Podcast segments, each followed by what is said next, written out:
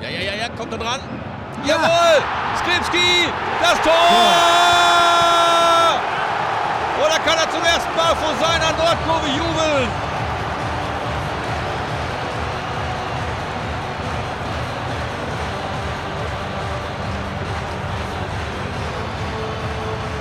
Ein Traum geht in Erfüllung. Und das hat man ja nun verdammt nicht mehr so oft im Profigeschäft, dass man sagen kann, dass da ein Fan, der nach langen Jahren bei seinem Verein angekommen ist, zum ersten Mal trifft, weil Matenia dieses Luftloch schießt, weil er nachgeht aber auch. Er hätte auch einfach nur ja. zugucken Nein, können. Jeder dachte, der ist klar, dann geht er nach und wird belohnt und schießt sein allererstes Tor in der ersten Bundesliga.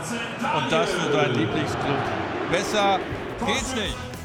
Jörg Seveneik hat es gerade richtig beschrieben. Besser kann man diese Geschichte für Fußballromantiker nicht mehr schreiben. Die Geschichte von Steven Skripski, einem Jungen aus Berlin, der Schalke-Fan ist und später Profi bei den Königsblauen. Wir haben mit ihm rund eine Stunde in unserem Schalke 04 Podcast gesprochen. Wir, das sind Henrik Hohenberger und ich, Dominik Abel.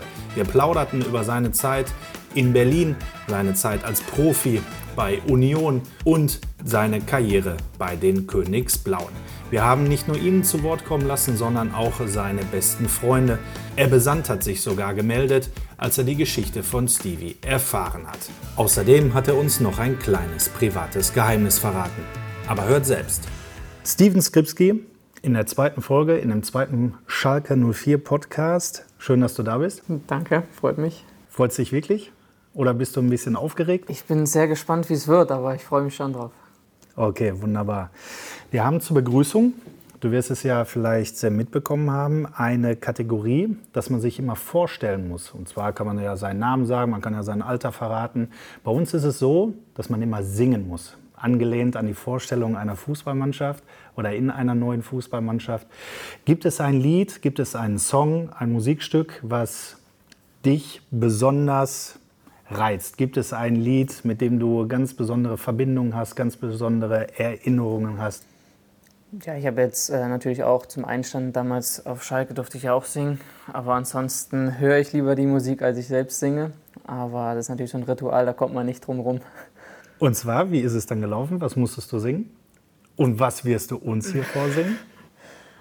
Ja, ich durfte äh, We Will Rock You singen in einem schönen Österreich. Und ja, da war die Stimmung etwas heiterer, weil der Abend schon etwas fortgeschrittener war. Aber ich denke, da würde ich dann auch nur ein, zwei Zeilen. Das ist kein Problem, die nehmen wir. Die nehmen wir. Ja, ich habe es noch ein bisschen mit einem Klatschrhythmus gemacht, den lasse ich jetzt lieber sein. Ich kann ja auch vielleicht auch noch ein bisschen so. Also falls die Zuhörer sich wundern, was das für ein Geräusch ist. Wir machen mit. Ja, wir machen mit. Wir Nein, ich habe gesungen We will, we will rock you. We will, we will rock you. Okay, damit haben wir dich erlöst. Ja, sehr gut. Das ist so. so, und jetzt können wir rein theoretisch schon Schluss machen, denn das war das Highlight des Podcasts. Nein, Spaß beiseite. Ja, Steven, vielen Dank. Also in den Charts äh, der Gesänge bist du auf jeden Fall nur in den Top 2 mit Sascha Rita. Sascha Rita hat ACDC äh, gesungen. Ähm, ich weiß nicht, hast du es gehört, den ersten Podcast von uns? Ich habe mir angehört, ja, aber Sascha hat dann doch eine etwas bessere Stimme als ich. Ja, stell dein Licht mal nicht unter den Scheffel. Steven, du kommst gerade vom Training und verschiebst wegen uns deinen Feierabend. Vielen Dank dafür erstmal. Ähm, Gerne. Ist es für dich das erste Mal, dass du einen Podcast aufnimmst, dass du am Podcast teilnimmst? Absolut, deshalb weiß ich auch noch nicht wirklich, was so auf mich drauf zukommt, wenn man, wenn man ihn selbst das erste Mal macht. Ja, für uns ist auch das zweite Mal erst. Wir sind auch gespannt, wie, wie jetzt der späte Nachmittag verläuft. Und äh, wir haben einiges vorbereitet, freuen uns auf das Gespräch mit dir. Was machst du normalerweise nach Trainingseinheiten am Nachmittag? Fährst du dann direkt nach Hause? Hast du noch Behandlungen? Was läuft bei euch ab nach dem Training? Ja, wenn wir nur einmal Training, wenn wir nur Vormittagstraining haben, dann ähm, ja, fahre ich relativ straight nach Hause und dann mit meiner Frau noch irgendwas zu machen, sei es einen Kaffee trinken oder irgendwo Mittagessen zu gehen.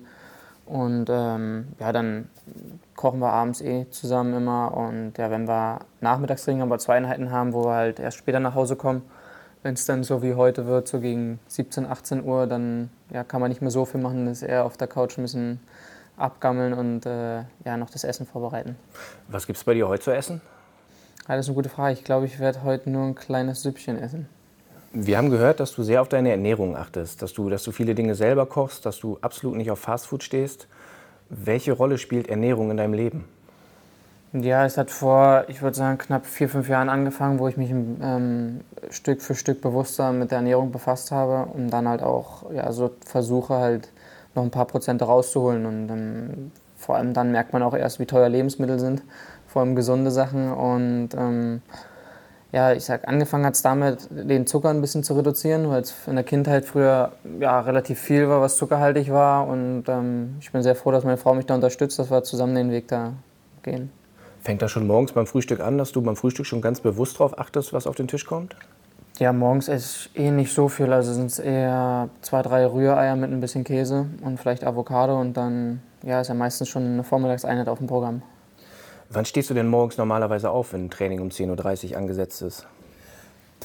Das ist in der Regel gegen 7, 7.30 Uhr. Ähm, und dann muss ich ja eh bald los zum Training. Und wie geht der Tag bei dir los? Hast du morgens ein spezielles Ritual? Also vielleicht unter der Dusche singen und noch ein bisschen an deiner Performance arbeiten? Oder? Nee, mit der Gesangskarriere, da, das habe ich jetzt erstmal sein lassen. Aber klar, morgens erstmal aufstehen, äh, so ein bisschen gemütlich äh, in den Tag hineinstarten, vielleicht zu Hause noch einen Kaffee trinken, bevor man dann los muss. Aber da meine Frau morgens arbeiten geht, habe ich da eh meine Ruhe. Früher bist du teilweise sehr, sehr früh aufgestanden, denn du hast in der Bäckerei deiner Eltern regelmäßig mitgeholfen. Ähm, wann hat damals der Wecker geklingelt? Ja, es war meistens, hatten wir in der Jugend Samstagsspiele. Und ähm, mein Stiefvater hat immer angefangen, samstags gegen 22 Uhr äh, nochmal arbeiten zu gehen. Da habe ich gesagt, komm, ich, ich mache das Ganze mal mit. Dann sind wir um 10 Uhr abends los und um 9 Uhr nach Hause zum Frühstück. Und äh, er ist dann nach dem Frühstück nochmal los. Da habe ich mich dann aber teilweise hingelegt, weil es dann doch ziemlich anstrengend wurde. Was hast du dann konkret gemacht? Ja, es sind Kleinigkeiten wie ein bisschen Brötchen backen oder mal sehen, wie Torten zubereitet werden, äh, wie, wie Pfannkuchen gemacht werden. Ähm, die heißen ja hier, glaube ich, Berliner. Das sind bei uns die Pfannkuchen mit schöner Zuckerglasur oder mit, äh, mit einer Marmeladenfüllung. Ja, um einfach mal zu wissen, was er so tagtäglich macht, habe ich gesagt, die Kleinigkeiten, ähm, die ich mir zutraue, die durfte ich damit machen. Und Qualitätskontrolle hast du zwischendurch natürlich auch gemacht, ne? Ich denke, man muss immer wissen, was man den Leuten auch gibt. Wäre Bäcker eine Alternative für dich gewesen, wenn es mit der Karriere als Fußballer nicht geklappt hätte? Das ist schwer, also vielleicht den Familienbetrieb äh, übernehmen, in dem Sinne, dass man so die Geschäftsführung übernimmt, aber als Bäcker war jetzt nicht so mein favorisiertes Ding, weil es auch mit der, mit der Aufstehzeit und allem ziemlich anstrengend ist. Aber du warst sowieso relativ strebsam, ne? Also du hast die Schule durchgezogen bis zum Abitur. Darf man ganz einfach fragen, warum? Mm, ja, ich wollte damals abbrechen in der 11. Klasse, weil ich gesagt habe, es wird mir echt zu viel, weil es dann mit Training und Schule schon hart wurde. Und ich hatte halt das Riesenglück, dass A, im Nachhinein weiß ich, dass es Glück war, dass meine Eltern ziemlich hinterher waren, dass ich das Abitur mache. Und ähm, sowohl meine Direktoren als auch Union haben sich damals bemüht, äh, dass irgendwie ein Weg zu finden ist, dass man das Abitur macht. Und im Nachhinein bin ich mir jetzt dankbar, dass ich das ja, durchgezogen habe. Aber schon eine stressige Zeit, ne? Absolut, deshalb weiß ich auch die jungen Spieler, wenn die zu uns hochkommen, was, was die durchmachen müssen. Weil ich sag mal, jeder denkt ja, ein bisschen, ein bisschen in die Schule gehen, ein paar Stunden und ein bisschen mit dem Ball rumkicken, ähm, dann ist es schon, das geht schon. Aber was da für ein Stress hintersteckt, das, das sehen dann die wenigsten. Kennst du noch deinen Abischnitt? Ein Zweierschnitt. Krass. 0,9. Kennst du noch die Fächerkombination? Äh, ich hatte Leistungskurs Sport und Mathe. Okay, also Sport hat mir als viertes Fach dann auch noch den Schnitt gerettet. Also von daher war es in Ordnung. Ist Ehrgeiz eigentlich so ein, so ein Begriff, der dich vielleicht auch charakterlich beschreibt? Also definitiv. Ich glaube, es geht teilweise schon in den Hang der, der zum Perfektionismus, was halt nicht immer gut ist, aber ja, man, man kann ja die Eigenschaften eines Menschen kann man schwer ändern. Und ähm, ich sage mal, die haben mich auch dazu gebracht, wo ich jetzt bin. Deshalb kann es nicht alles ganz falsch gewesen sein. Wie meinst du das mit dem Perfektionismus? Ja, bei mir muss alles halt eine gewisse Ordnung im Leben haben, ähm, sei es neben dem Platz oder auf dem Platz. Also ähm, ich bin relativ streng erzogen worden, was, was Ordnung betrifft, was Disziplin betrifft und ähm, ja auch Kleinigkeiten. Wenn man jetzt sagt, ein Beispiel, wenn man jetzt damals in der Schule eine 2 geschrieben hat, dann war ich trotzdem nicht unbedingt froh, sondern habe mich halt geärgert über die Sachen, die ich nicht wusste, anstatt mich über die zu freuen, die ich wusste. Oder wenn es beim Fußball ist, wenn man zwei Tore macht, aber noch eine Chance vergibt, dann ärgere ich mich eher über die Chance, die ich vergeben habe, als über die zwei Tore. Und das ist nicht immer einfach und nicht immer von Vorteilen, aber ich sage so, bin ich halt als Mensch gestrickt. Wie holst du dich dann manchmal zurück? Also ich meine, du hast es ja selbst gesagt, dass es nicht immer gut ist. Ja, ähm, ich habe zum Glück äh, mit der Familie und mit vielen Freunden, die halt auch immer wieder das Positive sehen, wenn man selbst äh, ja, einen Hang zu dem, möchte nicht sagen zu Negativen hat, aber dann zu den Punkten hat, die man verbessern will. Ähm, vor allem da auch meine Frau, die ja immer ein offenes Ohr hat und halt immer mit ihrer Art auch dann weiß, wie sie mich aufheitern kann, bewusst oder unbewusst. Weil du gerade die Familie angesprochen hast, was wird denn deine Frau eigentlich über dich sagen? Beziehungsweise wie würde dich zum Beispiel in 0,4 Worten beschreiben? Boah. In vier Worten. Ich hoffe liebevoll. Ich denke ehrgeizig, diszipliniert. Vielleicht noch lustig, positiv gesehen. Aber darüber haben wir jetzt nicht so oft gesprochen. Aber sind ja eigentlich erstmal positive Aspekte. Ich hoffe es zumindest. Sonst müsste ich ja noch mit ihr nochmal ein ernstes Wörtchen reden. Ja, das wird schon hinhauen. Das wird schon klappen. Wir werden ja sonst sehen, wenn jetzt nach der Veröffentlichung des Podcasts eine Zuschrift kommt von deiner Frau, dann, dann wissen wir Bescheid. Äh, ja, dann würden wir das nochmal in die Shownotes einfügen. ich glaube, ähm, da, dadurch, dass wir verheiratet sind und nicht nur zusammen sind als Freund und Freundin, wird alles im Groben passen. Sehr gut. Wir haben uns mal dein Instagram-Profil angeschaut. Ähm, Dabei ist uns eigentlich aufgefallen, dass du nur ganz, ganz oft fast ausschließlich Bilder ähm, vom Fußball postest. Ganz wenig privat. Warum ist das so? Ja, ich weiß, dass in der heutigen Zeit die Social-Media-Kanäle immer voller werden, auch die, vor allem bei Personen des öffentlichen Lebens, das auch ein wichtiger, ja, ein wichtiger Faktor wird für, für viele. Auch das weiß man auch bei den ja, jüngeren Menschen wird es ja immer besonders hervorgehoben, aber bei mir ist es so, dass ich halt trotzdem noch ein Privatleben habe, was ich halt so gut es geht privat halten möchte. Klar gibt man da ähm, ein oder andere Detail mal preis, sei es im Urlaub oder wenn sonst irgendwas ansteht, aber im Endeffekt ähm, glaube ich, muss keiner jetzt groß wissen, was ich zum Frühstück esse oder was ich jetzt, ähm, wie ich jetzt abends mit meiner Frau auf der Couch die Zeit verbringe, sondern das sind Sachen für mich, die sind privat und ähm, die Sachen, die, die ich gerne mit der Außenwelt teilen würde, die, ja, die stelle ich dann halt auch zur Show. Aber da geht es für mich auch nicht darum, jetzt zu sagen, wie, wie toll ich bin oder was ich für ein tolles Leben habe, sondern ich glaube einfach nur, welche Vorzüge ich genießen darf. Nichtsdestotrotz bewegst du dich ja relativ häufig in Bur. Wirst du dann trotzdem in Bur erkannt? Ja, am Anfang war es relativ wenig, aber klar, jetzt wird es dann immer mehr und ich sag mal, da ist man ja auch einem Bild oder einem Autogramm nicht, nicht abgeneigt, aber Trotzdem denke ich, ist man noch ein normaler Mensch, so sehe ich es zumindest. Und deshalb sage ich, brauche ich mich jetzt nicht abschotten oder denke, dass ich etwas ganz Besonderes bin, nur weil ich jetzt Fußballer bin. Sondern ich habe halt einen, einen riesen Vorteil, dass ich mein Hobby zum Beruf gemacht habe und das halt ja, mit Leben füllen kann. Stichwort normaler Mensch oder Stichwörter. Äh, dein Mannschaftskollege, Daniel Caligiuri, der hat da mal eine Frage an dich.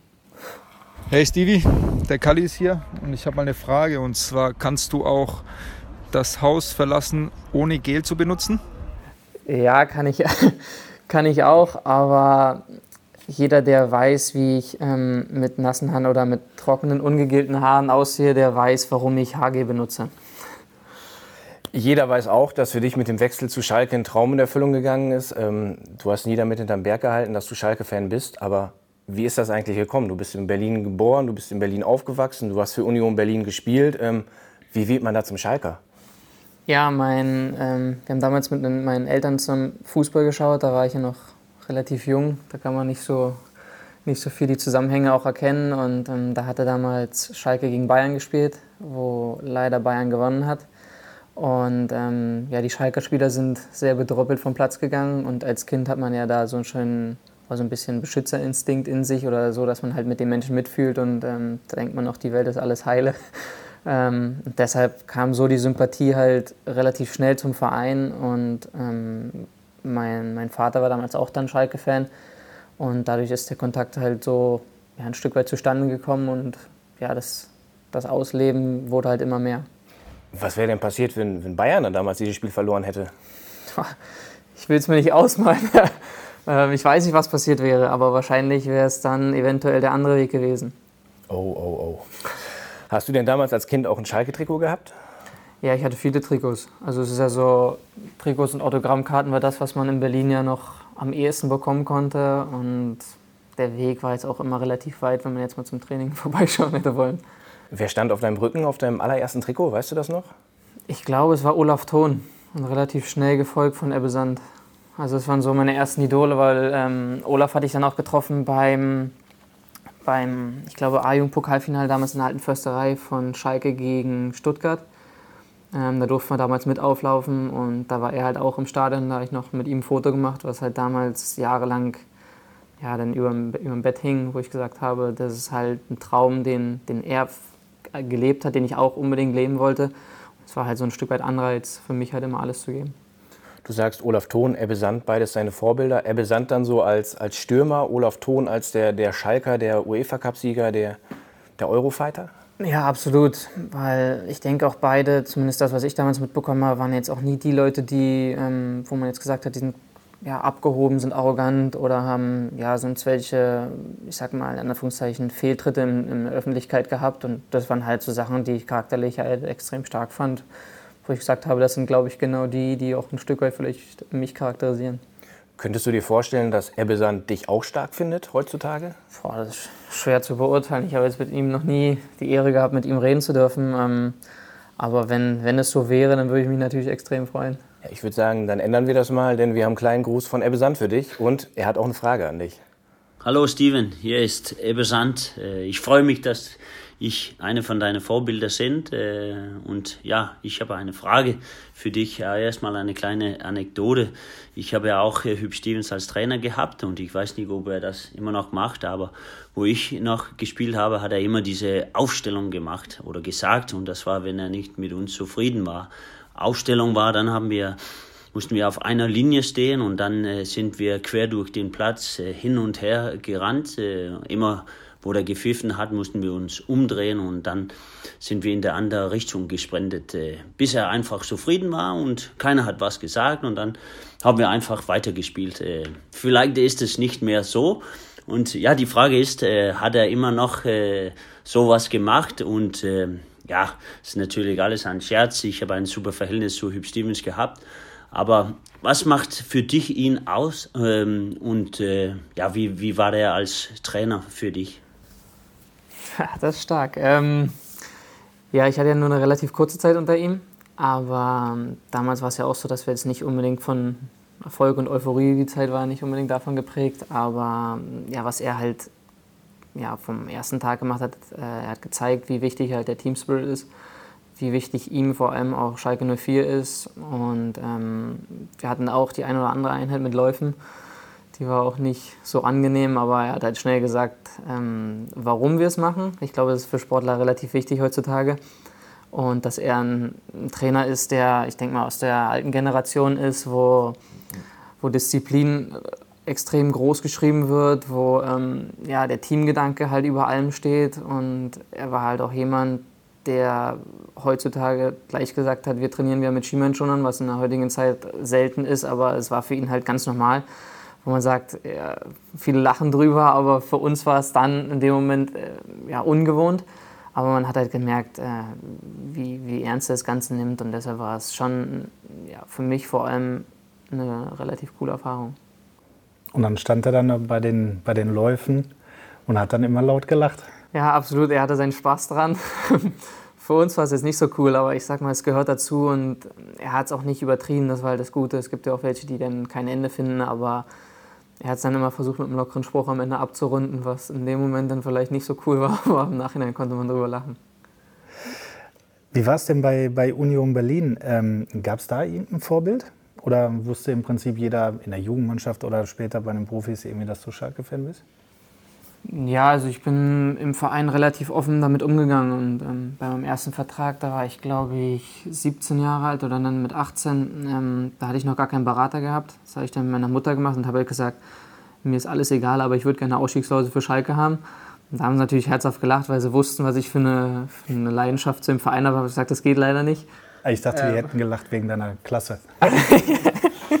nee, ähm, aber ähm, das, das wusste im Verein jeder. Auch der erste Trainer mit Uwe Neuhaus wusste das. Der hat ja eine, eine andere Vergangenheit gehabt. Ähm, da hatten wir uns relativ oft ähm, im schönen Gespräch gehabt, auch in der Zeit. Aber ich sag mal, es war keiner sauer. Vor allem jeder hat sich ja gefragt, wie, wie es kommt, wenn man in Berlin lebt, dass man Schalke-Fan ist. Und da ist man als Schalke relativ rar gesät. Aber es hat mir jetzt nichts ausgemacht. Und in der Mannschaft wusste es auch jeder. Und das war halt für mich so damals mit dem Wechsel, als ich den auch der Mannschaft Bescheid, äh, gegeben hatte, das war ja im Urlaub, habe ich der Mannschaft auch Bescheid gegeben, dass ich äh, ja, die Mannschaft verlassen werde und ähm, zu Schalke gehe. Und da kam halt auch kein böses Wort, sondern jeder hat sich auch danach, viele haben sich danach bei mir gemeldet, haben mir alles Gute gewünscht. Und das ist was, wo ich sage, da kann ich nicht ganz so viel falsch gemacht haben. Ja, zumal es eine ganz, ganz lange Geschichte hatte. Ne? Beim Pokalfinale 2001 hast du da als Hoppenstedt gesessen mit äh, königsblauer Gesichtsfarbe, ne? Beim Pokalfinale. Ja. Im Berliner Block, muss man dazu Im sagen. Berliner Block. Ja, ich sage ja, da, es wusste halt eigentlich jeder zu der Zeit, da war ich ähm, kurz bevor ich zur Union gegangen bin, aber auch da, oder da war ich ein Jahr oder ein halbes Jahr bei Union und da wusste halt schon der Großteil davon und ähm, du kriegst in Berlin keine Karten für, für den Gästebereich. Also blieb mir nur der Weg und ich sag mal, bei den Toren von Jörg Böhme, glaube ich, hat er zwei gemacht. Beim ersten Tor war ich halt der Einzige, der aufgesprungen ist. Hab mich noch gewundert, warum kein anderer mit mir mitjubelt. ähm, aber beim zweiten Tor wurde mir dann auch unmissverständlich klar gemacht, dass ich jubeln kann, aber ein bisschen etwas verhaltener. Aber jeder hat sich auch danach für mich gefreut, wo ich gesagt habe, das ist eine Verbundenheit, wenn, wenn Union und Schalke halt so harmonieren, habe ich gesagt, dann habe ich halt die zwei klassischen Vereine für mich ausgemacht. Und dann gibt es noch eine Geschichte, weshalb dich auch unter anderem Ebbe Sand und alle alten Jungs aus der Jahrhundertelf oder sonst immer, die feiern dich genau deswegen ab.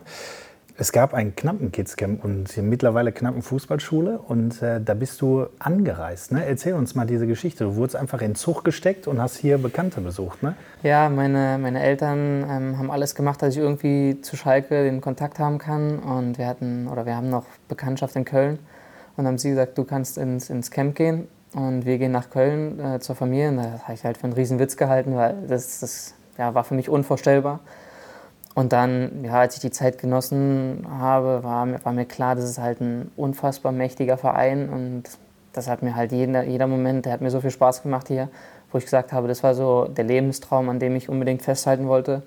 Und ich glaube, es hat nochmal so ein ja, gewisse paar Prozent der extra Motivation gegeben in der ganzen Zeit und da durften wir auch ein paar Spieler kennenlernen, da war die Arena ja relativ frisch noch. Es war halt alles sehr, sehr beeindruckend und überwältigend. Weißt du noch, welche Spieler damals da waren, die ihr kennenlernen durftet? Meines Erachtens war es Yves Eigenrauch. Aber das müsste man Bodo Menze fragen, der hat ja alle Unterlagen noch. Ich habe es auch zu Hause, ich will mir nicht 100% sicher sein, aber ich würde sagen, er war zur Interviewzone da. Und hast du noch Fotos aus der damaligen Zeit zu Hause, wo du hin und wieder mal an so einem Winterabend durchblätterst und, und guckst so, boah, Vom Kamin. Ja, also wir hatten das Glück, damals in der Jugend bei Union hatten wir jemanden, ähm, der hat zu jeder Saison einen Rückblick gemacht. Dadurch habe ich da viele Hefter und einen ähnlichen Hefter haben wir ja mitbekommen damals vom Knappen Kids. Den habe ich halt auch zu Hause. Den hat mir Bodo damals, äh, als ich hergekommen bin, auch nochmal äh, zugesteckt. Und das sind natürlich schon Erinnerungen, die für die Ewigkeit sind. Und ähm, ich würde lügen, wenn ich sagen würde, ich hätte sie mir bisher nie angeguckt. Jetzt bist du tatsächlich Profi hier. Musst du dich immer noch manchmal kneifen oder ist es Business as usual? Nein, also klar, ich sag mal, der Mensch ist ein Gewohnheitstier und klar gewöhnt man sich ein Stück weit dran, aber es ist halt nie so, dass ich sage, dass es für mich selbstverständlich ist, sondern jedes Mal freue ich mich trotzdem, wenn ich herkommen kann. Klar, es ist schwieriger, wenn man angeschlagen ist oder wenn die Phase wie letztes Jahr, wenn es nicht gut läuft. Aber ich denke, gerade da versteht man auch die Emotionen der Fans noch leichter, weil man sie selbst früher geteilt hat. Und deshalb ist es halt immer noch ein absoluter Traum, wo ich auch weiß, dass ich ihn noch lebe. Hat sich der denn so ein bisschen bestätigt? Also wenn man, wenn man von gewissen Dingen träumt, besonders aus einer Situation oder von einem ganz anderen Ort und man kommt dann dahin und dann bestätigt sich das ganz, ganz oft gar nicht. Ja, ich glaube, man hat ähm, oftmals viel zu hohe Erwartungen, wie es dann, wie es dann sein wird. Ich hatte, ich habe mir fest vorgenommen, keine Erwartung zu haben, sondern alles auf mich einprasseln zu lassen. Aber auch da würde ich lügen, wenn ich sagen würde, ich hätte mir nie vorgestellt, äh, ein Tor zu schießen ähm, in der Arena, um dann zu jubeln oder jubeln zu dürfen. Ähm, und als ja, der Moment dann kam, dann war es halt so, wie, wie es im Film abläuft. Und man konnte es halt nicht wirklich realisieren. Auch meine Freunde, die das dann gesehen haben oder von mir, die haben gesagt, ob, ob ich noch ganz knusper bin, wie ich bei den Toren gejubelt habe, wo ich auch gesagt habe, ja, ähm, man kann es in dem Moment nicht greifen und ja, die, die Emotionen gehen zwar mit einem durch, aber irgendwie bin ich auch nicht derjenige, der es so extrem nach außen lebt, sondern ich freue mich dann für mich und ähm, im Nachhinein wurde auch genug noch darüber gefeiert. Ja, wir haben unsere Fans über Instagram gefragt, ob sie auch Fragen an dich haben. Und da gab es einen richtigen Fragenhagel. Also es okay. kamen äh, über 100 Fragen rein und wir haben ein paar ausgewählt.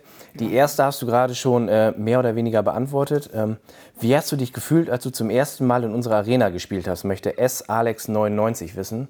Und was hast du mit dem Trikot gemacht? Ja, es war, glaube ich, das Testspiel gegen Florenz, wenn ja. mich nicht alles täuscht. Genau. Da hatte ich auch die Ehre, dass ich ja zwar kurz gespielt habe, dass ich auch da ein Tor machen durfte und schon ein Stück weit in den Genuss gekommen bin, wie es ist, wenn man vor allem zu Hause trifft. Und ja, das Trikot habe ich, hab ich behalten. Und wenn wir jetzt vom ersten Pflichtspiel ausgehen, wie war das? Also das war ja eine, eine ganz verrückte Geschichte für dich. Ja, also es war natürlich absoluter Wahnsinn, was, was insgesamt ähm, war. Ich glaube, das, das Startelf-Debüt gegen, gegen Nürnberg, das hätte man sich nicht schöner ausdenken können oder malen können, was da passiert ist. Und ja, ich habe auch das Trikot behalten, weil ich gesagt habe, es ist, ist etwas, was man ja nicht nochmal ein zweites Mal erleben kann. Mörder-Choreografie vom Anpfiff. Äh, wir gewinnen 5-2, du feierst dein Startelfdebüt, zwei Hütten, also ist ja echt ein rundum gelungener Tag. Fußballmärchen, ne? Warum eigentlich die Rücknummer 22? Es gab mehrere, ich glaube drei oder vier Rücknummern waren zur Verfügung und ähm, ich hatte bei Union die 24, ich habe gesagt, wäre halt cool, wenn man die irgendwie verbinden kann. Ähm, da war es halt mit, mit Basti, der, der die schon hatte. Ich gesagt, okay, dann guckt man, ob es irgendeine Anlehnung gibt. Dann sind die Initialien mit dem Doppel-S, ja, der 22 recht nah. Ähm, wo ich gesagt habe, es könnte auch passen. Und wenn man dann halt sieht, wer, wer die da vorgetragen hat mit, mit Kurani oder, oder Uschi, den mit dem ich auch noch ein paar Wochen hatte bei Union, dann habe ich gesagt, würde die Nummer wahrscheinlich perfekt zu mir passen. Standest du schon mal in der Nordkurve, möchte Luis Hilbert wissen. Nein, ich hatte jetzt, hätte jetzt letzte Saison ein paar Gelegenheiten gehabt, wo mich auch einige Fans gefragt haben, aber das hatte ich noch, bisher noch nicht wahrgenommen. Aber vielleicht für die Zukunft mal angedacht, wenn du vielleicht mal gesperrt bist, dann mit Brille, falschem Bart oder besser gesagt ohne Bart bei dir dann, dass du, dass du vielleicht nicht sofort erkannt wirst? Ja, also ich, ähm, bis jetzt war ich ja, oder die Gefahr, dass ich gesperrt bin, ist jetzt noch nicht so hoch. Aber ich glaube, wenn, wenn es dem so sein sollte, dann würde ich es eher wahrnehmen wollen, als wenn ich verletzt bin, weil es dann ja ja, auch relativ gefährlich sein kann, wenn man irgendeine Verletzung hat und dann die ganze Zeit rumhüpft. Aber da sehe ich auch keinen Grund, warum ich mich da dann irgendwie maskieren müsste, sondern da bleibe ich halt so, wie ich bin und kann auch mit den Fans dann Spaß haben. Coole Einstellung. Eine sehr interessante Frage von Maurice. Wirst du gegen Union jubeln? Ja, ich sage ja, ähm, das hatten mich schon einige Leute jetzt gefragt. Ich hoffe natürlich, dass, dass wir in erster Linie gewinnen.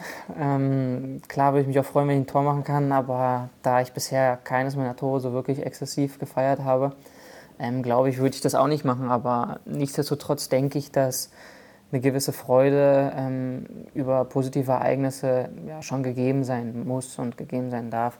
Und jeder, der mich bei Union ja weiß, jeder auch, wie ich ticke und dass ich da keinen kein Hass oder keine keine negativen Gedanken gegen den Verein habe, glaube ich, würde es mir da keiner übel nehmen, wenn ich da mich über einen Tor oder einen Sieg freuen würde. Ich denke ganz im Gegenteil, die wissen, auch die Fans wissen, was, ja, was der Wechsel und der Verein mir hier bedeutet. Und deshalb glaube ich, wird mir da keiner sauer sein, aber ich freue mich vor allem in allererster Linie erstmal über das Wiedersehen. Die größte Überraschung war für mich nach dem Jubel gegen Nürnberg dein meiner Meinung nach fast nicht vorhandener Jubel. Ja, ich sage, das waren, das waren Sachen, die dann in, in Windeseile an mir vorbeigezogen sind. Aber innerlich war, war es schon ein, ein, Feuerwerk der Emotionen, die da ausgebrochen sind. Aber ich glaube, den größten Jubel habe ich dann noch im, im Spiel gegen Stuttgart gezeigt mit dem, mit dem Tor. Und äh, auch der war ja nicht sehr ausgelassen, aber das war für mich schon sehr, sehr emotional. Stuttgart sprichst du gerade an, ist eine Mannschaft, die hat das Relegationsspiel verloren gegen Union Berlin. Und Union Berlin, dein ehemaliger Verein, dein ehemaliger Vereinspräsident Dirk Zingler, hat bei deinem Abschied Folgendes gesagt, ich muss es mal vorlesen. Selbst für 20 Millionen Euro würde ich höchstens einen sportlichen Ersatz für Steven Skripski bekommen. Als Persönlichkeit und Mensch dieser Region ist er aber nicht zu ersetzen. Für kein Geld der Welt. Was hast du gedacht, als du diese Worte gelesen hast? Ja, ich hatte auch davor noch viele Gespräche mit dem Präsidenten ähm, über eine mögliche Zusammenarbeit. Und ich habe ihm gesagt, dass, dass Union halt für immer was ganz Besonderes in meinem Herzen sein wird. Und ähm, ich, sag, ich weiß auch, dass die Floskel von oder in der heutigen Zeit von vielen Fußballern gewählt wird. Aber ich sag, der Verein hat mir halt die Möglichkeit gegeben, ja, Fußball zu spielen, mein Hobby betreiben zu dürfen. Ähm, dass, dass sie mich dann auch noch zum Profi gemacht haben, ähm, dass ich ja zig Zweitligaspiele haben, äh, haben durfte und erleben durfte. Ähm, das, das wird man halt ein Leben lang nicht vergessen. Und ich glaube, der Weg, den ich bis dahin eingeschlagen hatte mit den knapp 18 Jahren, der ist in der heutigen Zeit ja auch ja, immer seltener geworden. Der wird auch schwerer anzutreffen sein. Aber für mich war halt damals der Wechsel zu, zu Schalke ja das, was, wie gesagt, mein Lebenstraum war. Und ähm, ich hatte ihm auch gesagt, dass, dass ich wahrscheinlich nur für Schalke der Union verlassen hätte. Und die Worte, die er dann gewählt hat, die waren halt für mich schon sehr überwältigend. Und ja, ein Stück weit, was ich, was ich ihm nur mitgeben konnte, war halt ähm, dann das Mindeste beim, bei der Aufstiegsrelegation dabei zu sein, wo ich gesagt habe, für mich war es halt ein Riesenerlebnis, weil es ja trotzdem in gewisser Art und Weise mein Verein bleibt.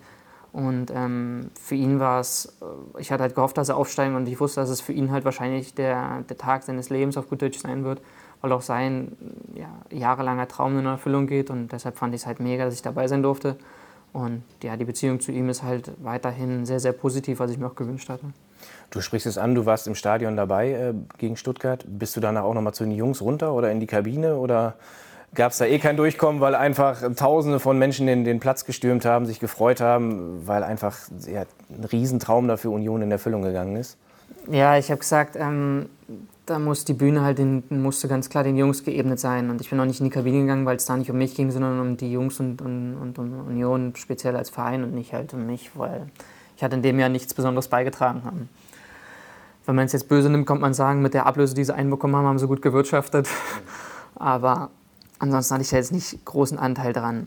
Aber klar, danach habe ich mit den Jungs noch lange gefeiert, ähm, weil es ja auch noch viele Freunde da sind, die dann immer noch rumspielen, äh, mit denen man ja, bis jetzt noch Kontakt hat. Und deshalb hat es mich für sie enorm gefreut, vor allem auch, dass sie jetzt noch da bleiben durften. Und auch wenn sie viele Neuzugänge haben, hoffe ich, dass sie viele Spiele machen können.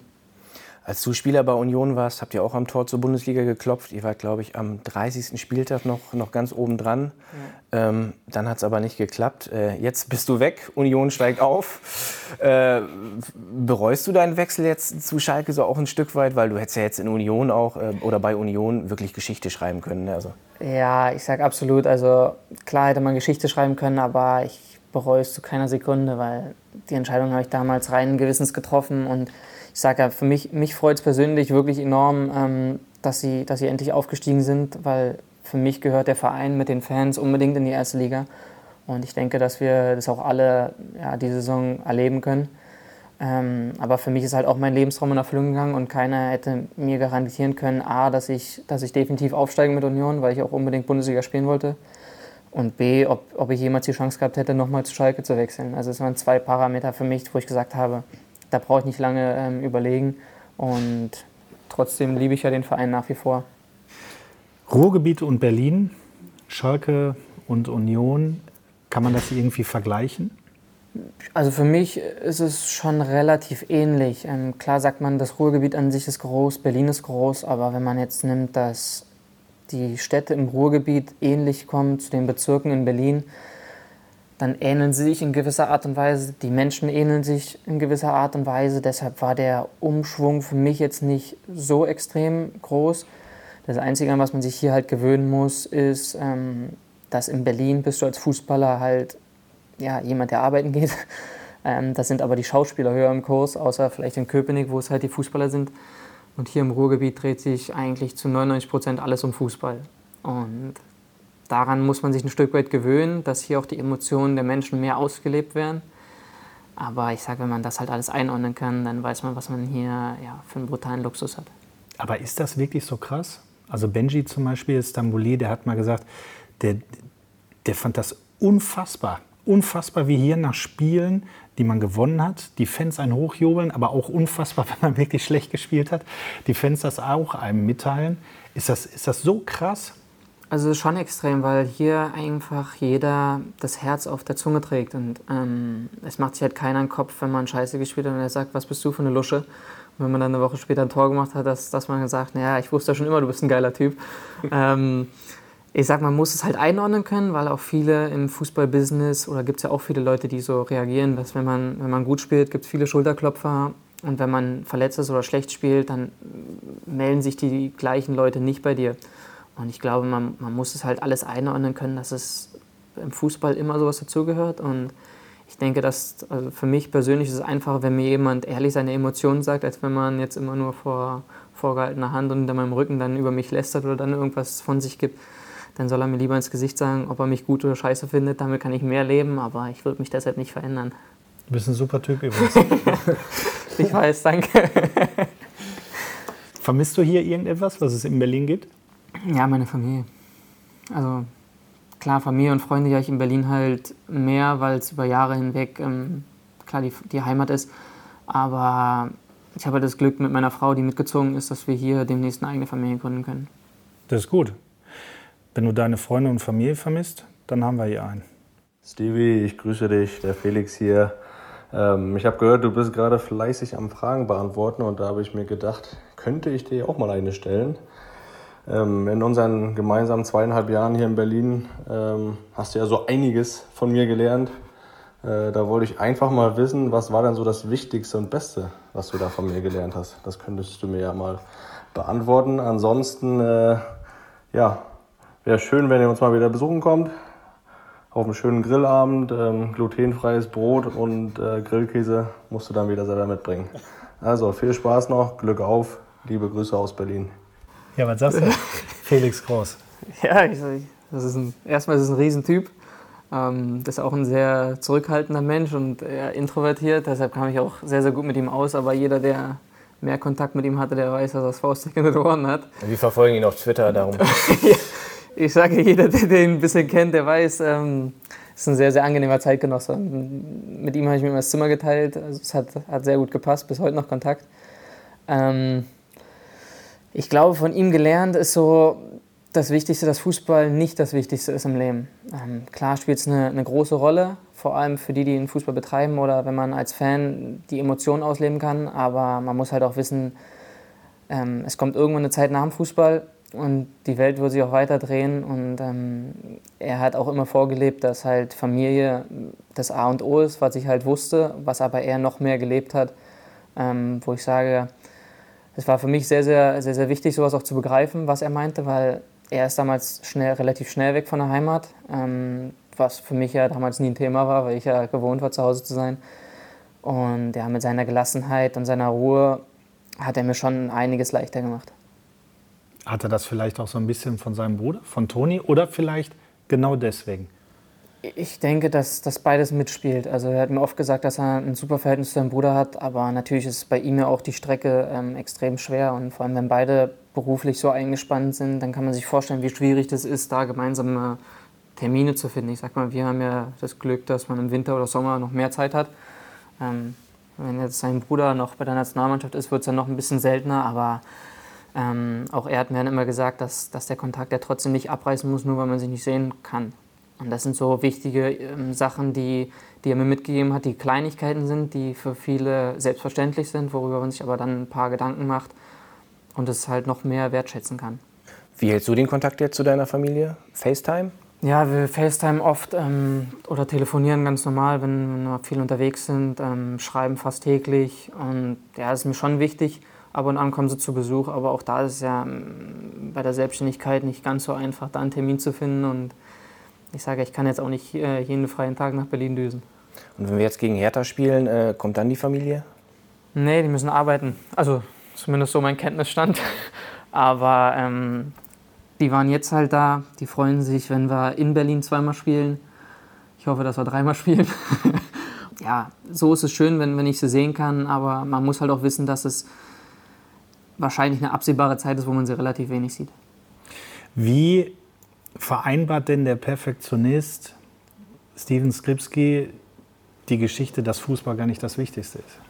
Ja, es ist schwierig, weil bei mir dreht sich schon eigentlich 24 Stunden lang ähm, alles um Fußball. Aber man muss halt feststellen, dass es irgendwie doch ein Leben danach gibt. Und ähm, vor allem meine Frau erdet mich da ein Stück weit, wo ich aber sage, ich, ich kann es nicht alles abschalten. Ich kann nicht jetzt, wenn ich nach Hause fahre, dann ist es bei mir wie ein Reflex, den Fernseher anzumachen, weil eh jeden Tag Fußball läuft. Und ähm, ja, sie hat dann schon ab und an einen Hals, dass halt nur Fußball läuft, wo, wo man sich ein bisschen eindämmen muss. Aber ich sag, für mich ist es ja nicht nur mein Beruf, sondern auch noch meine Leidenschaft. Deshalb kann ich das relativ gut kombinieren, aber trotzdem muss man halt ähm, wissen, dass es halt nicht nur Fußball gibt. Welche Leidenschaften habt ihr sonst noch? Was sind deine Hobbys? Wenn jetzt mal kein Fußball läuft, also mir fallen jetzt nicht viele Tage ein, wo kein Fußball läuft, aber soll es ja geben. Ja, also ich genieße es mit, mit ihr einfach ein bisschen Zeit zu verbringen, weil wir beide wissen, dass für uns Zeit das, das Wertvollste ist, ähm, die, wir, die wir zusammen verbringen können. Und wir wissen auch, dass wir demnächst dann noch Nachwuchs erwarten. Also die Zeit wird ja nicht mehr werden, sondern eher ein bisschen rarer. Ähm, und ansonsten habe ich halt, ja, meine Leidenschaft ist noch ein bisschen das Playstation spielen, wo ich auch noch mit Kumpels ähm, ja, mich da unterhalte und damit mit denen Zeit verbringe, was halt auch nicht immer so zum Genuss meiner Frau ist, aber man hat halt seine Macken. Jetzt muss ich mal reingrätschen. Ihr erwartet Nachwuchs, das ist schon unterwegs, das Kind, oder plant ihr? Nee, das ist schon unterwegs. Das heißt, du hast jetzt hier exklusiv bei uns einen rausgehauen.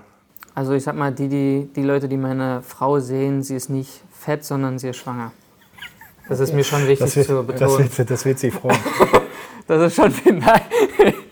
Nein, also ja, wir erwarten Nachwuchs und ähm, so viel Zeit habe ich jetzt nicht mehr. Und wann geht der Mitgliedsantrag auf Schalke Geschäftsstelle ein? Wann, wann können die Kollegen damit rechnen? Also erstmal müssen wir den Geburtstermin abwarten. Ich glaube, der ist, ähm, wenn ich richtig informiert bin, Anfang Dezember. Ähm, da hoffen wir erstmal, dass alles da gut wird und die nächsten Schritte, die überlegen wir uns dann. Das heißt, unterm Weihnachtsbaum liegt schon die Anmeldung zum Knappenkids Club. Das ist ja sensationell. Ja, Wahnsinn. Jetzt weiß ich gar nicht, wie man hier noch da die Kurve kriegt, aber ich mache es jetzt einfach mal. Es gab so eine wunderschöne Formulierung, dass du einer der kreativsten Chancenvergeber bei Union Berlin warst. Was meinten die damit? Ähm, ich musste ja äh, ziemlich lange auf mein, mein erstes Tor warten. Und das war ja so, dass ich im Training von den Trainern gelobt wurde, wie, wie, wie gut ich bin und wie toll. Und in den Spielen habe ich nie gespielt. Das hat mich halt ziemlich gewurmt, wo ich gesagt habe, irgendwas passte nicht zusammen. Und je mehr Spiele ich hatte, hatte ich trotzdem nicht so wirklich getroffen. Und ähm, vor allem als Stürmer nagt es dann an einem. Ähm, man wartet halt sehnsüchtig, dass endlich der berühmte Knoten platzt. Und ja, man, mir wurde nachgesagt, dass ich die vermeintlich leichten Torchancen auf kreativste Art und Weise auslasse. Ich glaube, da gab es halt auch ähm, die ein oder Szene, andere Szene, zum Beispiel im Pokal, wo es relativ leicht war, ähm, wahrscheinlich den Nachbarclub aus dem Pokal zu schmeißen. Und dann gab es halt das zweite Gesicht, wo man sagt, aus den kuriosesten Möglichkeiten, wo eigentlich niemand, jemand, oder niemand irgendwas erwartet, da habe ich dann getroffen. Dadurch kam irgendwie das Image, dass die leichten Sachen nichts für mich sind, aber wenn der Winkel spitz oder schwer ist, dann ähm, waren die Leute euphorisch und haben halt drauf gewartet, auf das Tor. Und dann aber 17, 18 hast du es viermal krachen lassen, ne? Vier, zehnmal. Vier, Entschuldigung, 14 war ein Versprecher. Ich weiß, ich weiß, dass es 14 war. Ich wollte dich nicht provozieren. Nein, ja, da, da war es dann so, dass, dass ich auch einen relativ guten Flow hatte mit Beginn der, der Rückrunde, wo ich relativ oft getroffen hatte.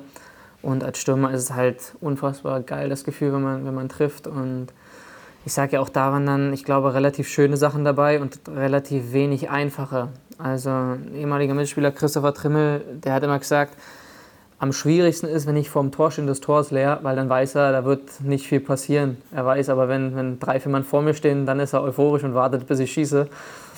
Das hat sich auch ein Stück weit durchs Training gezogen, ähm, wo er mich ein Stück weit aufgezogen hat. Aber ich sage, das sind Sachen, die, die sind halt gut für die Mannschaft, auch fürs Klima. Und man weiß ja, wie die Leute das meinen.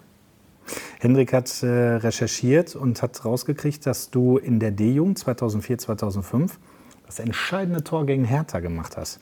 Dadurch seid ihr Meister geworden. Kannst du dich noch an den Tag zurückerinnern? Ist das so im Gedächtnis geblieben? Ja, absolut. Ich glaube 5-4 oder 4-3 hatten wir gewonnen. 5-4, glaube ich. Da sind auf jeden Fall viele Tore gefallen. Ich glaube, ich glaube 5-4.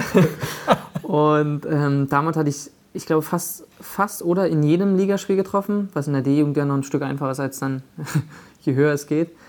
Und da hatten damals meine ehemaligen Trainer auch draußen gesagt, ähm, da stand zur Halbzeit, glaube ich, 3-2 für Hertha, dass, dass wir definitiv das Spiel gewinnen werden, weil ich noch nicht getroffen hatte. Und du ja Ähm, immer triffst. Und genau. Und ähm, dann war es so, dass ich, glaube ich, zum 4-4 oder sowas zwischenzeitlich getroffen hatte, auch aus ja, spitzen Winkel, wie es fast typisch war. Und ähm, ja, Hertha war für mich halt immer so, dass es wie so ein kleines Derby war. Und äh, ich hatte relativ gute Erinnerungen immer, weil ich da oft getroffen hatte. Deshalb habe ich nichts, wenn es in Zukunft ähnlich bleibt. Heute feiert man mit Sekt, Gin Tonic. Wie habt ihr damals gefeiert? Pommes und Cola? ja, ja, also nichts, mit nichts alkoholisch. Aber auch da haben wir dem Anlass entsprechend ähm, Gas gegeben. Dann ging es immer weiter für dich bei Union Berlin. Du hast schon gesagt, dein Profidebüt hast du dort gefeiert mit 17 Jahren. Äh, den ersten Vertrag hast du uns gerade von erzählt, zusammen äh, mit deinen Eltern noch, mit deiner Mutter. War der Name damals eigentlich im Vertrag richtig geschrieben? Ähm, auf jeden Fall wusste der Verein, dass sie vieles falsch machen durften bei mir, aber ich war halt jemand, der sehr erpicht darauf war, dass der Name richtig geschrieben ist. Ähm, weil ich auch sage, da ist es eine Sache von Respekt. Ähm, ich sage, das kann jeder sehen, wie er will. Vor allem, wenn man einen komplizierten Namen hat, sehe ich definitiv ein, wenn man da auch mal was falsch macht. Aber ähm, da kommt halt der Hang zur Perfektion durch, ähm, dass ich das halt richtig haben will. Und ich glaube, da gab es auch den einen oder anderen Schreibfehler in, in all den Jahren oder auch den einen oder anderen Namen, der etwas anders ausgesprochen wurde. Also uns hast du es leicht gemacht, weil du gleich in deinem ersten Testspiel getroffen hast. Äh, das heißt, der Name war drauf. Aber für einen Ticker direkt. Ja, man muss immer wieder nerven, irgendwann weiß man es. Einfach immer wieder Tore schießen, ja. dann kriegen es auch alle anderen hin. Ja. Ähm, dein richtiger Durchbruch in Berlin hat tatsächlich ein bisschen gedauert. Du bist so ein bisschen gependelt zwischen Regionalliga und, und zweiter Liga. Ähm, 27 Spiele Regionalliga Nordost, 22 mal zweite Liga in, von 2012 bis 2014. Wie war das so für dich, so zwischen den Mannschaften ja, zu pendeln, aber nicht wirklich richtig zu einem Team zu gehören?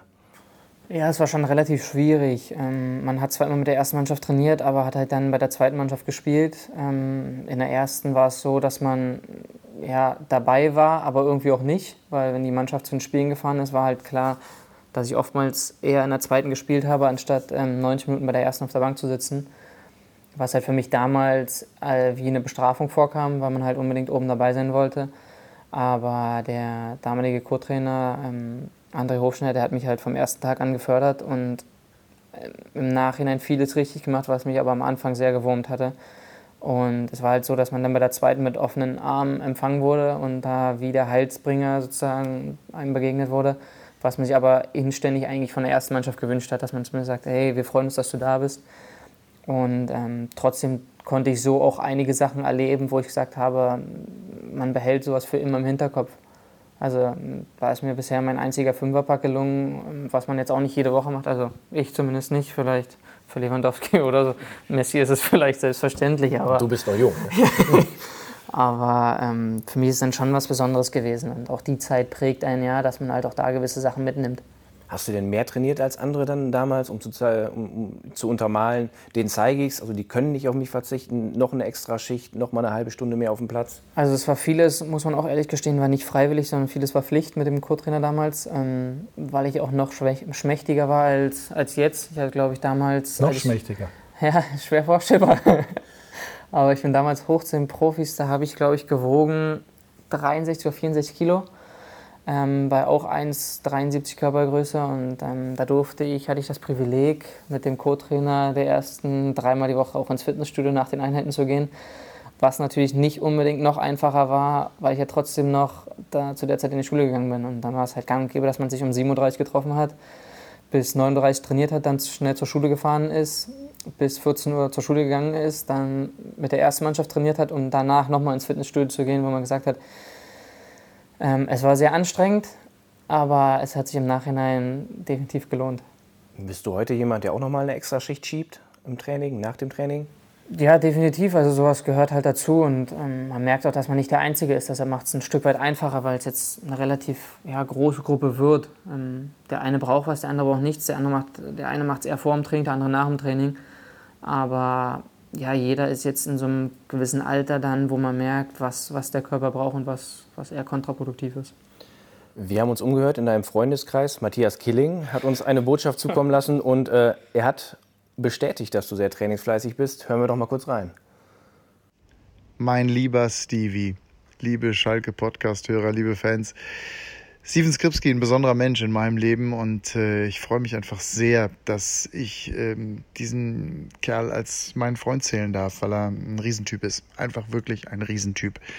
ähm, Anekdoten aus unserer gemeinsamen Zeit. Ich erinnere mich wahnsinnig gerne an unser allererstes Treffen. Also das, ehrlich gesagt, das zweite Treffen.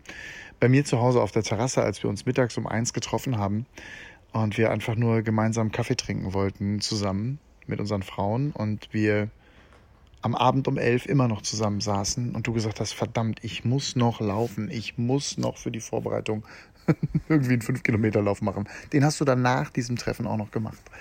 An dem Tag.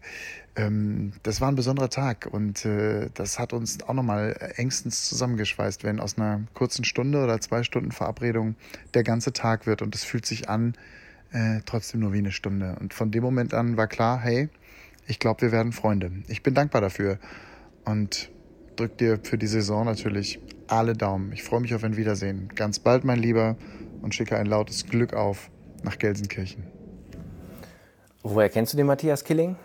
Ähm, den habe ich damals auf einer Sportgala kennengelernt, oder ich durfte ihn kennenlernen und ja, ich wusste halt damals, dass er, dass er Schalke-Fan ist. Und, ähm, er lebt das ja auch äh, im Sat1 Frühstücksfernsehen, jedes Mal die Schalke-Tasse im Bild. Also, Absolut. Da wird Flagge gezeigt, blau und weiß. Absolut. Ähm, und ich hatte ihn dann damals kennengelernt und ich wusste ihn, oder ich kannte ihn auch ähm, aus dem Frühstücksfernsehen, weil bei uns ja, seit Jahr und Tag ähm, bei meinen Eltern zu Hause Frühstücksfernsehen lief morgens. Ähm, da war er für mich halt sowas wie, ja, wie ein kleines Idol. Und als ich ihn damals kennengelernt habe, habe ich gesagt, für mich halt eine kleine Geste, ich wollte einfach nur ein Foto von ihm oder mit ihm. Ähm, und für mich gab es halt, oder war es halt unvorstellbar, dass man so einen Kontakt aufbaut, wie er heutzutage ist. Also wir schreiben oder telefonieren viel und sehr regelmäßig und ähm, man, man lernt dann halt den Menschen hinter der Kamera kennen. Und ähm, es ist ähnlich wie beim Fußballer, man hat ähm, klar auch dieses Privatleben, was aber wenig Leute dann ähm, wissen oder dann halt einordnen können. Und ja, er ist ein unfassbar sympathischer Kerl der halt aber auch ehrlich seine Meinung sagt, wenn einem was passt und was nicht passt. Und ja, damals bei dem, bei dem Kaffee trinken und beim Grillen, ähm, ja, war sehr amüsant, auch mit, mit seinem Sohn, mit seiner Frau. Ähm, es hat unfassbar viel Spaß gemacht. Den Lauf, da hat er recht, den, den habe ich danach dann noch gemacht. Um du hast doch gerade gesagt, Ehrlichkeit ist dir sehr wichtig. Warum ja, lügst du uns an? Ja, fünf vor zwölf bin ich losgelaufen, weil ich wusste, ähm, da ich ein sehr sparsamer Mensch bin, es hätte sonst eine Geldstrafe gegeben. Ähm, deshalb wusste ich, ich muss ihn so oder so machen.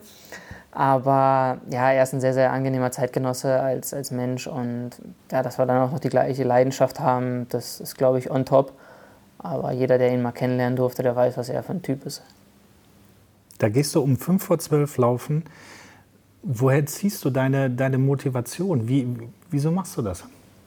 Ja, es gehört halt dazu. Also wenn, wenn auf dem Trainingsplan steht, dass man an dem Tag einen Lauf machen muss, dann muss man ihn machen. Und klar wissen wir auch, dass wir Läufe schieben können, aber ich sage, da kommt so ein bisschen der disziplinarische Typ raus. Ähm, und der Perfektionist, wenn gesagt wurde, man muss an dem Tag laufen, dann mache ich es. Und wenn es halt gar nicht anders geht, okay, dann kann man Absprachen treffen, aber das ist halt trotzdem auch mein Beruf, um dann gewisse Sachen zu machen. Ähm, man hätte den Lauf ja auch beispielsweise um elf machen können, aber ich bin eher einer, der lieber abends laufen geht wenn halt so eine Termine waren, ähm, Matze hat es ja auch gesagt, er weiß nicht vorhersehbar, dass es so lang geht. Aber ähm, dann nehme ich mir eher die Zeit, äh, darauf Rücksicht zu nehmen und dann laufe ich halt danach. Also ich laufe nach dem Grillen maximal noch zum Kühlschrank, aber. ja, würde ich auch gerne, aber es geht halt nicht immer. Hast du manchmal Hilfe, wenn es um die Thematik Motivation geht? Also guckst du manchmal in Apps, hast du Mentoren, hast du Sportpsychologen oder ist das einfach nur dein Charakter? Mm, ich motiviere mich eigentlich in der Regel selbst, weil ich sage, dass ich halt meinen Traum leben kann. Ähm, brauche ich jetzt nicht groß extra Motivation, aber vor allem auch Freunde und Familie, die, die sagen dann halt, was, was, was ich für ein Glück habe. Und vor allem meine Frau, die sagt halt auch immer, ähm, im Scherzhaften hoffe ich, ähm, wie mit unserem Halbtagsjob, ähm, haben wir riesen Glück, wo ich sage, ja, ich verstehe sie, aber trotzdem ist es ja körperliche extrem äh, aber ich sage, wir haben, wir haben ein Riesenglück und eine Riesenehre, das machen zu können oder zu dürfen, was wir jetzt machen. Und ich glaube, da sollte man nicht immer jammern, sondern sollte man auch einfach wissen, was, was es bedeutet. Bei Union hast du Uwe Neuhaus, hast du schon drüber gesprochen, Norbert Dövel, Sascha Lewandowski, Jens Keller, André Hofschneider. Auf Schalke Tedesco, Hüb Stevens, jetzt Wagner. Von wem hast du was mitgenommen? Boah, das ist schwer. Also von jedem Trainer nimmt man ein Stück weit was mit. Ähm, der eine im taktischen, der andere im technischen Bereich, der nächste in der Motivationsschiene. Also jeder Trainer hat ja da sein, sein Steckenpferd, aber ich denke, wichtig ist, dass man immer für sich als Mensch dann auch weiß, was bedeutet das, was man, was man jetzt gelehrt bekommt. Also ich bin zum Beispiel jemand, ich will wissen, warum ich gewisse Übungen machen muss und nicht einfach, weil, und ich mache es nicht einfach, weil mir gesagt wird, dass ich sie machen muss, sondern ich will halt einen, einen Hintergrund dafür haben. Und ich glaube, wenn man sich dessen bewusst wird, warum gewisse Sachen gemacht werden müssen, dann fällt es einem auch ein Stück weit leichter. Die war es leider nicht vergönnt, die beiden Derbys zu spielen. Ne? Ähm, bist du da sehr traurig drüber? Ja, sehr. Also ich durfte zwar einmal gegen Dortmund spielen, aber das war noch äh, mit Union. Und ähm, klar war das ein, waren das die zwei Termine, wo man im ersten Jahr besonders drauf geschaut hat, ähm, wo ich hoffe, dass sie dieses Jahr eintreffen können. Erzähl mal von dem Pokalspiel. Ihr wart ja wirklich ganz knapp davor, unseren Derby-Rivalen zu schlagen, ne?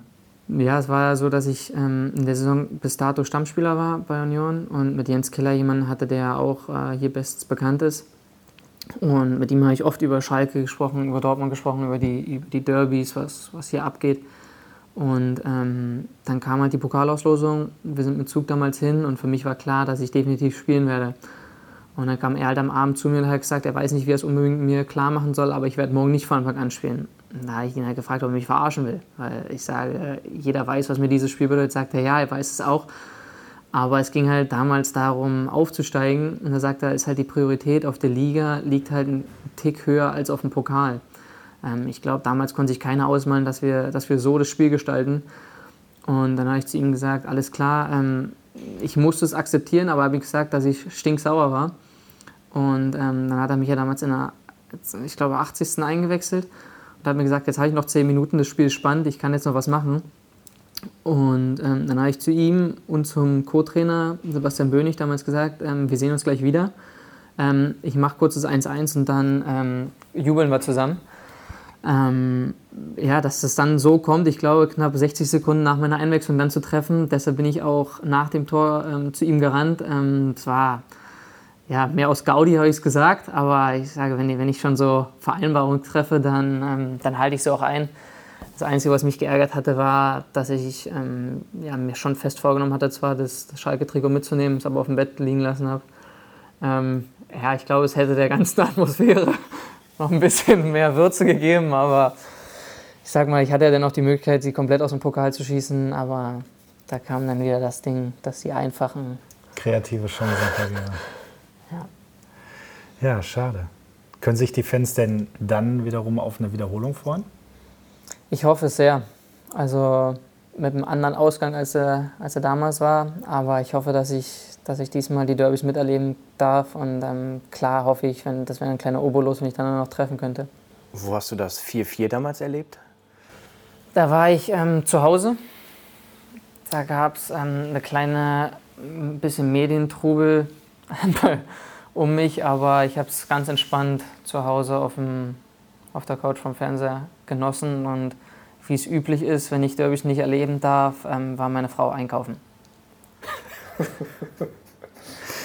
Du identifizierst dich zu 100 Prozent mit Schalke, das hört man ja die ganze Zeit. Ähm, du warst sogar vor einigen Monaten bei einer Veranstaltung von den Ultras, ne? Und hast damit sogar das Trainerteam überrascht, ne? Damals also Hüb Stevens. Ja. Erzähl mal, wie kam es dazu? Ja, ich wurde damals von, von Fans angesprochen, ob ich nicht Lust hätte, mal sowas mitzuerleben, weil es um, um Rudi Assauer ging, der Schalke auch sehr geprägt hat, wo ich auch in der Kindheit, zumindest das, was man auf Ferne betrachten konnte, ja, sehr beeindruckend fand.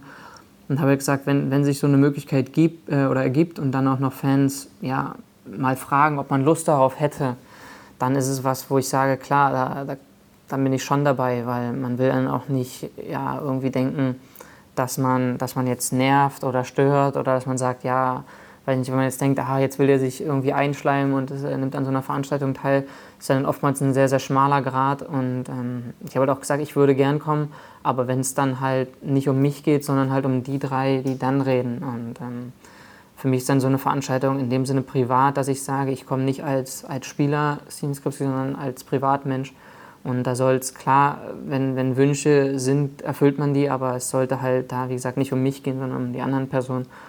Und ähm, ich glaube, man konnte in den Gesichtsausdrücken sowohl der Leute, die da waren, als auch vom Trainerteam ablesen, dass sie damit nicht gerechnet hätten. Bist du allein da gewesen oder war deine Frau dabei? Nee, ähm, ich hatte meiner Frau angeboten mitzukommen und ähm, sie hat gesagt, sie würde sich sowas gerne mal angucken oder anhören, weil sie ja auch dann eher ein Gespür dafür kriegt, warum ich so verrückt auf diesen Verein bin. Weil sie hat es ja auch nur dann miterlebt, als ich ihr gesagt habe, mein Herz schlägt halt nicht nur für Union, sondern auch für, für Schalke. Und sie sagt, ja, mein Herz schlägt jetzt für dich. Und ich sage, ja, auch für dich, aber halt auch anders. Ähm, da war Fußball für sie sehr, sehr Neuland. Ähm, jetzt mittlerweile kommt es peu à peu. Ähm, aber es ist halt nicht was, wo ich sage, es ist für mich ein, ein Must-Have, dass sie sagt, sie muss sich damit identifizieren oder sonst was. Aber sie hat gesagt, sie will unbedingt wissen, warum ich so bescheuert bin. Wo habt ihr euch denn dann kennengelernt, wenn sie gar kein Fußballfan ist? Ja, lustigerweise im Stadion bei Union. Ähm, sie hat damals bei einer Merchandising-Firma gearbeitet ähm, im VIP-Bereich. Und wir hatten uns damals beim Weihnachtssingen kennengelernt. Das war ja die Aktion, die da einmal im Jahr stattfindet. Und da war ich ja als Privatmensch. Und sie sagt bis heute, dass ich da sehr romantisch aufgetreten bin, weil ich mir überhaupt nicht vorstellen kann. ähm, weil ich sie gesehen hatte und ich war mit einem guten Kumpel da und meinen Eltern. Und die hatten da so einen kleinen Snackstand mit, ich glaube, Lebkuchen und Spekulatius. Und ich hatte sie halt gesehen, wie es kalt war und habe halt sie nur gefragt, ob sie etwas halt essen möchte. Und dachte, es wird eine Konversation von ein, zwei Minuten. Das ging dann etwas länger. Das hält mir mein Kumpel bis heute vor. Ähm, der war noch mein Trauzeuge, weil ich ihn halt alleine gelassen habe beim Singen. Ähm, ja, ich glaube, im Nachhinein ist es, ist es gut gegangen. Aber ich freue mich, dass es halt so geklappt hat. Scheint dich aber ordentlich zu erden, ne? Dadurch, dass sie kein Fußballfan ist. Ne? Du hast ein, zwei Sprüche, die sie dir schon gegeben hat, hast du ja gerade schon erzählt. Ja, also es ist auch, ich glaube, ich, oder für mich ist es sehr, sehr wichtig, dass ich halt für mich persönlich zwar alles oder vieles um Fußball dreht, aber sie hat mir auch dann relativ schnell beigebracht, dass es halt noch, noch ein anderes Leben gibt. Und ich glaube, es ist auch wichtig, mal abschalten zu können und auch abschalten zu dürfen. Und sie spielt eine sehr, sehr große Rolle. Und ähm, ich weiß auch, dass, dass damals beim Umzug habe ich zum Beispiel zu ihr gesagt, es, es für mich wäre es schön, wenn sie mitzieht aus Berlin ähm, hier ins Ruhrgebiet, aber für mich ist es kein, kein Zwang, weil ich gesagt habe, ich würde nie von ihr verlangen, dass sie die Familie für mich aufgibt. Ähm, sie hat auch ihre Familie dort, ihre Freunde dort und ich habe gesagt, ich, es, für mich ist es nicht das Recht zu sagen, dass, dass sie mitkommen muss, aber sie ist sofort mitgekommen, wo ich gesagt habe, sie hat es mir halt auch einfacher gemacht, ähm, den Einzug. Sie hat mit mir durchgeguckt, wo wir dann zusammen wohnen, ähm, das Mobiliar, was wir brauchen, das Zusammenbauen. Also ich hatte jetzt nicht unbedingt Bock, nach der Vorbereitung dann nach Hause zu kommen und, und bis sie dann wartet und sagt, jetzt bauen wir noch die Tische, Stühle und Schränke auf. Da hat sie mir halt brutal geholfen und dass ich ihr halt extrem dankbar bin, habe ich ihr gezeigt, dass ich sie geheiratet habe. Du musst aber, glaube ich, ein bisschen sauer auf sie sein, weil sie wird dir wahrscheinlich verboten haben, in der Schalke-Bettwäsche weiter zu schlafen. Ja, hat sie. aber es hindert mich nicht daran, das Bettlaken weiß und die Bettdecke in blau zu gestalten. Großartig. Großartig, das ist so ein Traum. Stevie, zum Abschluss äh, werfen wir unseren Podcast-Gästen immer 04 Begriffe zu und sie sagen, wenn sie den Begriff hören, sofort, was ihnen dazu in den, in den Kopf kommt, ohne okay. groß drüber nachzudenken. Ähm, den ersten Begriff haben wir tatsächlich schon ein bisschen ange, angeschnitten. Torjubel. Ja, ist bei mir sehr verhalten. Aber ich freue mich sehr. Aber du bist jetzt kein Typ, der vor der Saison einen speziellen Torjubel einübt? Nee, ich lasse es aus den Emotionen heraus äh, geschehen, weil es auch dann unabhängig, äh, weil es abhängig davon ist, wie das Spiel läuft. Ähm, ich bin ehrlich, ich bin jemand, der auch mit den Gegnern gerne so Smalltalk hält. Ähm, ich bin, ich würde es behaupten, relativ schwer aus der Balance zu bringen, aber ich liebe es halt auch, wie jeder Fußball, glaube ich, zu provozieren. Ähm, aber halt zum, bis zum gewissen Punkt. Wir sitzen hier in der Felddienstarena, muss ich nennen, Bier? Ja, äh, trinke ich nicht. Tischtennis. Ja, spiele ich sehr, sehr gerne. Ich glaube auch, dass ich da nicht so schlecht drin bin. Aber ich bin jetzt eher der, der mit Geduld in die Defensive arbeitet, als jetzt Attacke zu gehen. Und den allerletzten Begriff: Currywurst. Ist sehr lecker, gibt es in Berlin auch sehr gute, aber muss man bei der Ernährung relativ drauf achten. Welche ist denn besser? Die Currywurst im Ruhrgebiet oder die Currywurst in Berlin? Oder bist du jetzt ein Diplomat? Ja, ich muss ehrlich gestehen, die in Berlin schmeckt mir einen Tick besser. Oh, oh, oh. Aber ich bin auch nicht hier, um Currywurst zu essen im Pott. Alles klar. Dann vielen Dank, Stevie, für die Zeit, die du dir für uns genommen hast. Ich habe zu danken. Es hat sehr viel Spaß gemacht. Viele spannende Antworten, interessante Antworten. Und wir wünschen dir alles Gute für den weiteren Verlauf der Saison und vor allen Dingen fürs Derby. Dankeschön. Vielen, vielen Dank. Vielen, vielen Dank. Das war der zweite Schalke 04 Podcast. Falls es euch gefallen hat, erzählt es natürlich euren Freundinnen und Freunden. Wir sind auf allen gängigen Portalen zu finden. Abonniert uns auf Spotify, Soundcloud oder iTunes. Wir haben auch schon die dritte Folge geplant und sind in der Produktion. Wir freuen uns total drauf. Mehr verraten wir aber auch nicht. Seid gespannt. Wir freuen uns drauf. Glück auf!